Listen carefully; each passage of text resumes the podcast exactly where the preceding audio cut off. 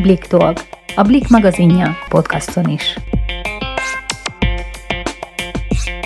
Sziasztok, Csatári Henriett vagyok a Blik újságírója, és ma Pokorni Lia színésznővel fogok beszélgetni, aki a múlt hét vasárnapi állarcos énekes legutóbbi leleplezetje.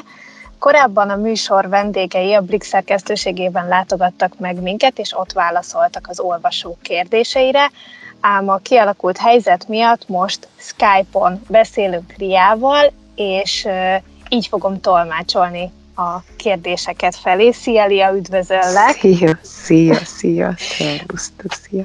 Hogy vagy, Lia? Én mondhatom azt, hogy egyre szórakoztatóbb a helyzet. Nagyon furcsa, mert valószínű, hogy én így védekezem, vagy elolvasom minden nap a híreket, csak megpróbálom, az elején sokkal feszültebben reagáltam rájuk, és most megpróbálom kizárni itthonról, mert így nem lehetne létezni. Úgyhogy mi Misivel mindig kitalálunk valamit, ami, amitől megnevettetjük egymást. Azt hiszem, ez egy nagyon jó praktika, amit elsajátítottatok. Áruljuk el a hallgatóknak, hogy ugye te voltál a Polip jelmez alatt. Igen. Az RTL show műsorában. Ugye vasárnap este megtudtuk, hogy te estél ki. Mennyi üzenetet kaptál vasárnap óta? rengeteget, nagyon-nagyon-nagyon sok üzenetet, és olyan jó olvasni azt, hogy ennyien szerették ezt a műsort. Mint ahogy én is a felkérésnél elmondták, hogy ez miről fog szólni, és egyszerűen már rögtön bennem is felébredt ez a gyermeki kíváncsiság, hogy, hogy úristen, de hát itt a nyomozás, meg az izgalom, hogy ki az, hogy az ember mindig akarja tudni a, a, a titkot, hogy mi van mögötte, és hogy én biztos, hogy rájövök. Tehát, hogy, hogy ennek az izgalmát tényleg érzem így a, a nézőkön is, és tényleg rengeteg ember írt nekem, és mindenki elképesztő édes, aki rájött azért, aki nem jött rá azért, valahogy mindannyian nagyon, nagyon drukkerek, és valahogy tényleg azt érzem, hogy én is, amikor néztem, visszanéztem azokat a műsorokat, amikben már kiestek a versenytársamnak. Hívom őket a csapattársaim, hogy ez mindig olyan katartikus pillanat, amikor lekerül a maszk úgy lelke lesz valahogy annak a, annak a testnek, amit ott látunk, és hogy pontosan tudja az ember, hogy Atya Isten, ő tényleg mit élhetett, meg így visszapörgetett, tudod a nyomok alapján, hogy Úristen, hogy hogy hát ott volt az orrom előtt, és hogy miért nem láttam. Az a pillanat, amikor megtörténik, tehát annyira kicsúcsosodik az izgalom, hogy utána tényleg az ember így leül, és egyszer csak van egy ilyen, a lelkinek egy ilyen különös, furcsa fáradtsága, vagy egy csöpp szomorúság is, hogy, hogy most már el kellett őt engedni. És közben meg annyira jó, mert, mert én ugyanúgy drukkoltam a többieknek is akkor kezdjük is az olvasók kérdéseivel, amiket korábban küldtek nekünk. Nézzük az elsőt. Kedves Lia, én az utolsó pillanatig azt hittem, hogy maga férfi, esküszöm, még a mozgása is trampli volt. Igen, erre nagyon törekedtem. Én azt szerettem volna, hogyha olyan maszkot kapok, meg egy olyan testet hozzá, amiben, amiben nem látszom, amiben el tudok bújni, amiben amiben még igazából a nemem sem lesz e, e, első pillanatra kitalálható. És, és én ezt megpróbáltam segíteni mozgásommal, és megpróbáltam segíteni hangommal is, hogy minél inkább elmélyítsem. Mert hogy nekem ez egy kihívás volt, hogy én tudom, hogy nekem egy olyan orgánumom van, ami, amiről így elég hamar felismerhető lennék, és van egy hosszú enyhén x lába, ami szintén, azt hiszem, hogy ez a kettő dolog úgy, úgy eléggé nyomra vezető lehetett, tehát én nagyon odafigyeltem arra, hogy hogy, hogy, hogy mozogjak, és amikor a Gáspár Laci rögtön az első adásban így mondta, hogy szerintem ez női színésznő. Na onnantól kezdve végképp azt éreztem, hogy muszáj rájátszanom, hogy ahogy kifutok, hogy picit terpezben, picit karikalábakkal, hogy ahogy állok, vagy csípőre tegyem a kezem, vagy, vagy a lábaimat, mit tudom én, úgy tartsam, hogy terpezben, és, és sokkal lazábban, mint ahogy én általában tartani szoktam magam, tehát ez nekem egy nagyon jó játék volt. Nézzük a következő kérdést. Engem az érdekel, hogy a barátok mit szóltak, amikor kiderült, hogy te vagy a polip jelmezben. Nem bántotta őket, hogy letagadtad, meg nem válaszoltál nekik? Nem, egyáltalán nem bántotta őket, inkább én sokkal jobban szorongtam attól, hogy úristen, mit fognak szólni, és hogy ez annyira rossz, hogy heteken keresztül hazudozom, de, de hát pontosan tudtam, hogy ez nem egy olyan hazugság, de nem egy olyan dolgot rejtek el előttük, ami életbe vágó, hanem hogy ez mind azért van, mert ők is ettől ezt a, ezt a meglepetést fogják átélni, és a végeredmény az, az mindenképpen az lesz, hogy, hogy, hogy ők is átélhetik ezt az örömöt. Nézzük a következő kérdést. Szia, olvastam egy interjút veled, ahol azt mondtad, hogy egy darabig mindenkinek neki mentél, és mindent levertél a jelmez miatt. Tényleg így volt? Hogy tudtál Igen. táncolni abban a nagy polibban? Tényleg így volt, tehát, hogy szerintem egyrészt tényleg lenyűgözőek a jelmezek. De hát amikor az ember ezt felölti a testére, ez valóban minden irányban ugye az én térfogatomat növeli, és, és nagyon sokáig fogalmam nem volt, hogy hátul is mondjuk a csápjaimmal mit művelek, vagy nem tudom. Tehát, hogy, hogy, hogy bizony, meg hát ugye a karomon is volt egy ilyen csáp, ami a karomnak a meghosszabbítása volt, tehát óhatatlanul, hogyha fölemeltem a kezem, vagy nyúltam egy pohár vízért, amit ugye szívószállal a maszk alatt tudtunk meginni, akkor folyamatosan mivel ki sem láttam az maszkból rendesen, folyamatosan megütöttem a velem szemben álló, tehát azért e- ezeket úgy tanulnom kellett, hogy mekkora is vagyok én. tehát tényleg különös, hogy az ember hozzá tud szokni ehhez, és egy idő után oda tud figyelni. Nézzük a következőt. Igazából az sem kérdés, inkább csak egy bók. Szerintem sokkal többet kéne énekelnie, mert nagyon tehetséges.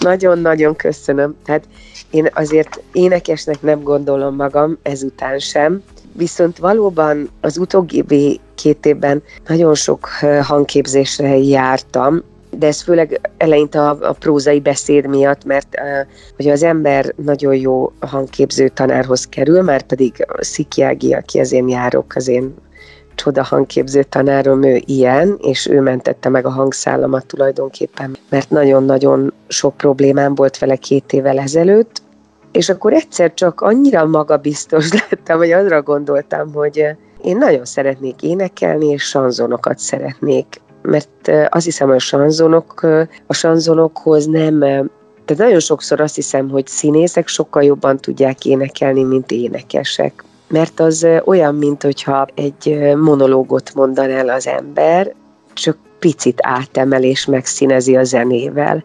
És én annyira beleszerettem a sanzonokba, úgyhogy éppen így a karantén előtt és a koronavírus előtt szinte pont azon a napon, amikor bejelentették, hogy karanténban lett volna egy bemutatóm, egy sanzones bemutatóm, de ez remélhetőleg hamarosan megtörténik majd, mert mert bízunk abba, hogy pár hónap múlva lecseng ez az egész, és akkor újra kinyitnak a színházak kapuja, és akkor én ezt szépen el is fogom énekelni.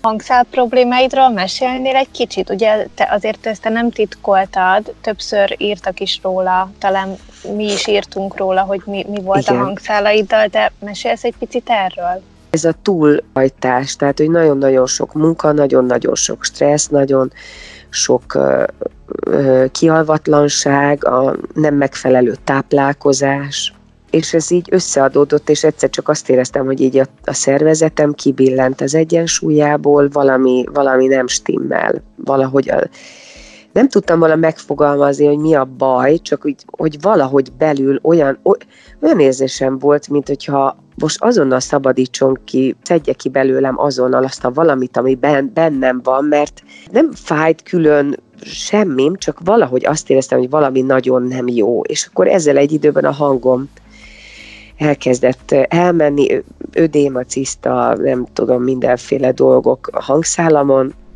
és akkor foniáterhez jártam heti kétszer, akkor találtam az Ágit, a Sziki Ágit, akihez ugye azóta is járok, és ők ketten fantasztikus munkát próbáltak végrehajtani, de azért kellett egy életmódváltás is, mert mert egyszer csak már mindenféléket kipróbáltam, és tényleg már ott tartottunk, hogy operálni kell, meg antibiotikum, meg szteroid, meg mindenféléket kaptam rá, de attól csak egyre rosszabb lett hozzáteszem a közérzetem. És akkor jutottam el, két kollégám már jártam Zajurvéda központban itt Budapesten, és akkor elmentem, Krishna, ki ott engem megvizsgált, két perc alatt elmondta, hogy mi a problémám, úgyhogy egy, mondta, hogy egy pancsakarma tisztító kúrára lenne szükségem, de most azonnal, és éreztem, hogy igen, könyörgöm, igen, tehát érzem, hogy erre ez, ez az. És én két hétre befeküdtem Albert Isára, az Ajurvéda klinikára, és három nap után éreztem, hogy Atya Úristen, szóval, hogy az a stressz szint, amiben úgy az ember létezik, és észre se veszi, az így elkezdett így, mint a, mint a higanya lázmérőben így csúszni lefelé. Így. És amikor éreztem, hogy kisimul így az idegrendszerem, azt, hogy elkezdtem azokat az ételeket enni, például rengeteg savat csinál a hús, a, a kávé, tehát hogy egy csomó olyan zöldség, ami gyakorlatilag ez a sav dolog marja szét az ember hangszálát, és olyan csodálatos, hogy két hét múlva semmi baja nem volt a hangomnak, egyáltalán nem éheztem, de több kilótól megszabadultam, és utána ugye a diétát még tartottam a keményebbet még két hónapon keresztül, és olyan lett a közérzetem, te atya úristen, tehát, de kivasolták a bőrömet, tehát, hogy egyszerűen mindenem olyan volt, úristen, tehát több évet fiatalodtam, és utána bárkivel találkoztam, azonnal ment, és és megcsinálta ezt a tisztító kúrát, mert, mert tényleg ez nekem akkor egy ilyen életmentés volt. Az olvasónk írta, hogy az egyik magazinban olvastam, hogy még idén férjhez megy. Ez igaz? Esetleg lehetne önnel ismerkedni? hát én soha nem nyilatkoztam azt, hogy férjhez megyek.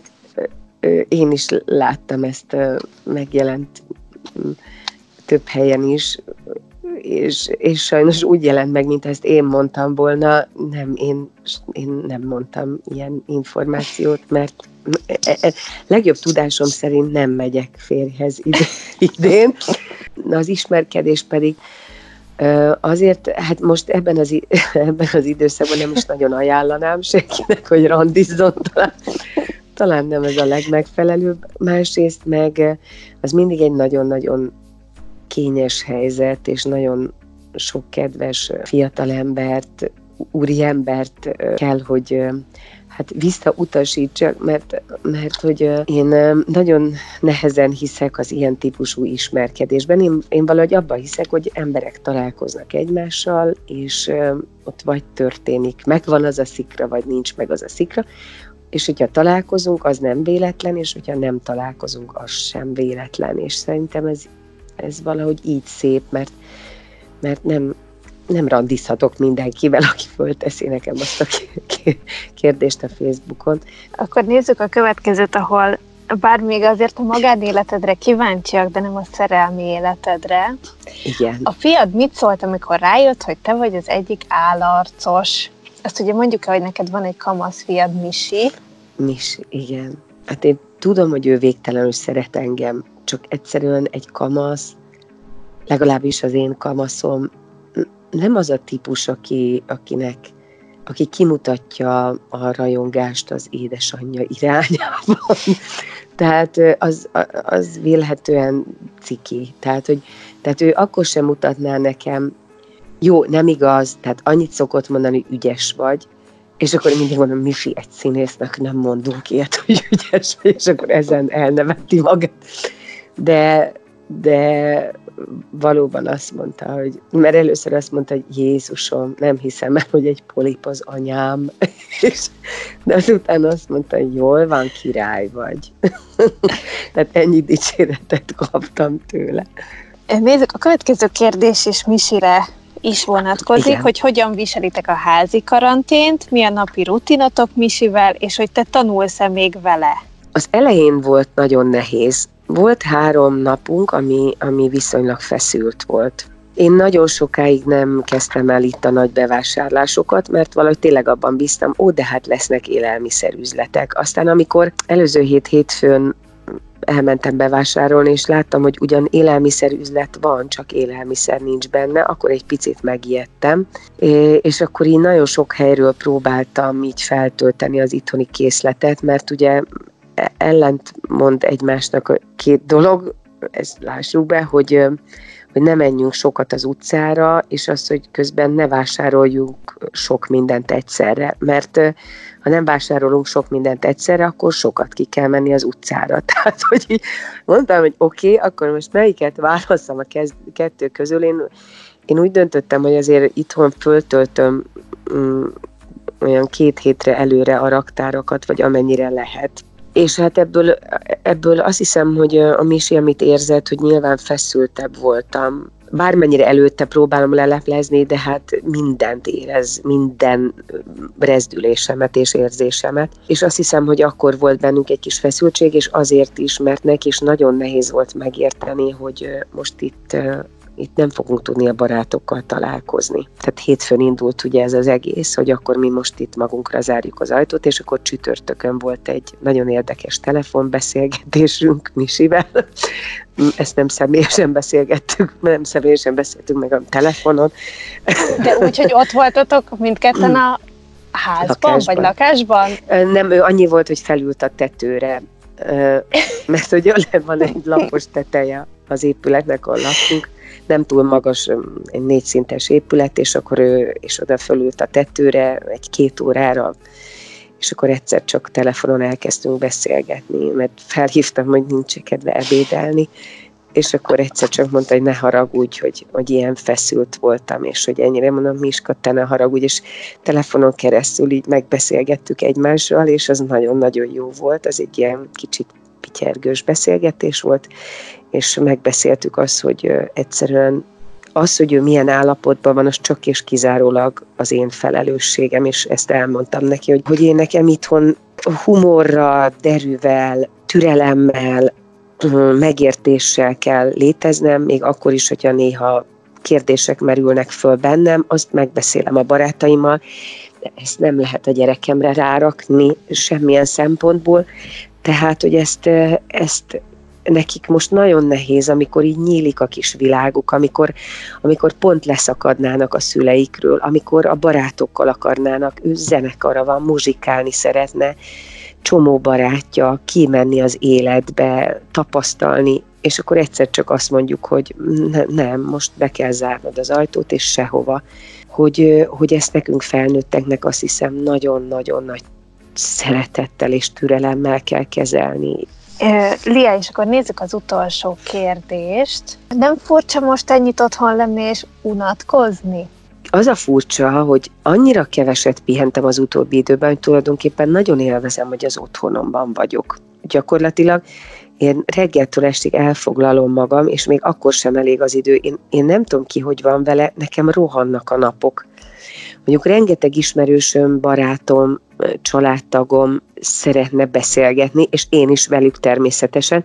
Tehát ebben kell majd egy mértéket tartanom, mert volt olyan nap, amikor gyakorlatilag folyamatosan csörgött a telefon, és csak beszélgettem, és egyrészt nagyon jó, mert muszáj, hogy hiperventiláljunk, mindenki mondja el, mindenki puffogja, mindenki akarjon nevetni, és egyáltalán de jó, hogy látjuk egymást, és ez nagyon fontos de, de azt hiszem, hogy, hogy én szeretnék azért egy csomó mindent olvasni, annyi filmet meg tudom, meg színházi előadások fönt vannak, a Bécsi Operából operát lehet nézni, csomó ötletünk van, tehát mit tudom én a színészek az oktatásért programban olvasni. Nagyon sok ember jelezte, hogy de hát őnek is van a írás, hogy fölolvasnám-e. Ezen kívül a saját projektjeimet is szeretném csinálni, amit említettem is, hogy a Veszeli Ernővel öm, csináljuk ezt a sanzonestet, és most nagyon-nagyon nehéz a helyzet, mert Ernő ül a lakásában a harmonikájával, én itthon, és még egyszerűen, hát én nem vagyok egy technikai zseni, ezt meg kell mondjam, tehát nekem eleve nehéz, mert nagyon szeretem, amikor nálam sokkal okosabb barátaim instruálnak telefonon keresztül, és akkor próbálom így megnyomni azt a gombot, amit így javasolnak, és így fénygyúl az agyamba is, hogy Jézusom, ezért így miért nem tudtam. Persze rögtön el, beindult az agyunk, hogy hogy lehetne filmet csinálni, hogy lehetne színdarabot csinálni, hogy lehetne bármit csinálni, és ez nem csak magunk miatt, amivel lefoglaljuk magunkat, hanem egyszerűen azt érzem, hogy a nézők rettenetesen éheznek minden újdonságra. Tehát, hogy ez, ez tök fontos, hogy, hogy hogy, hogy a nézők tudják, hogy nem hagyjuk őket magukra, és akkor ilyeneken törjük a fejünket, hogy mit lehet tenni. Hát akkor várjuk majd, hogy mit tesztek még, és követünk továbbra is a közösségi oldalon. Lia, nagyon szépen köszönöm, hogy válaszoltál az olvasók kérdéseire. Én is köszönöm szépen a kérdéseket.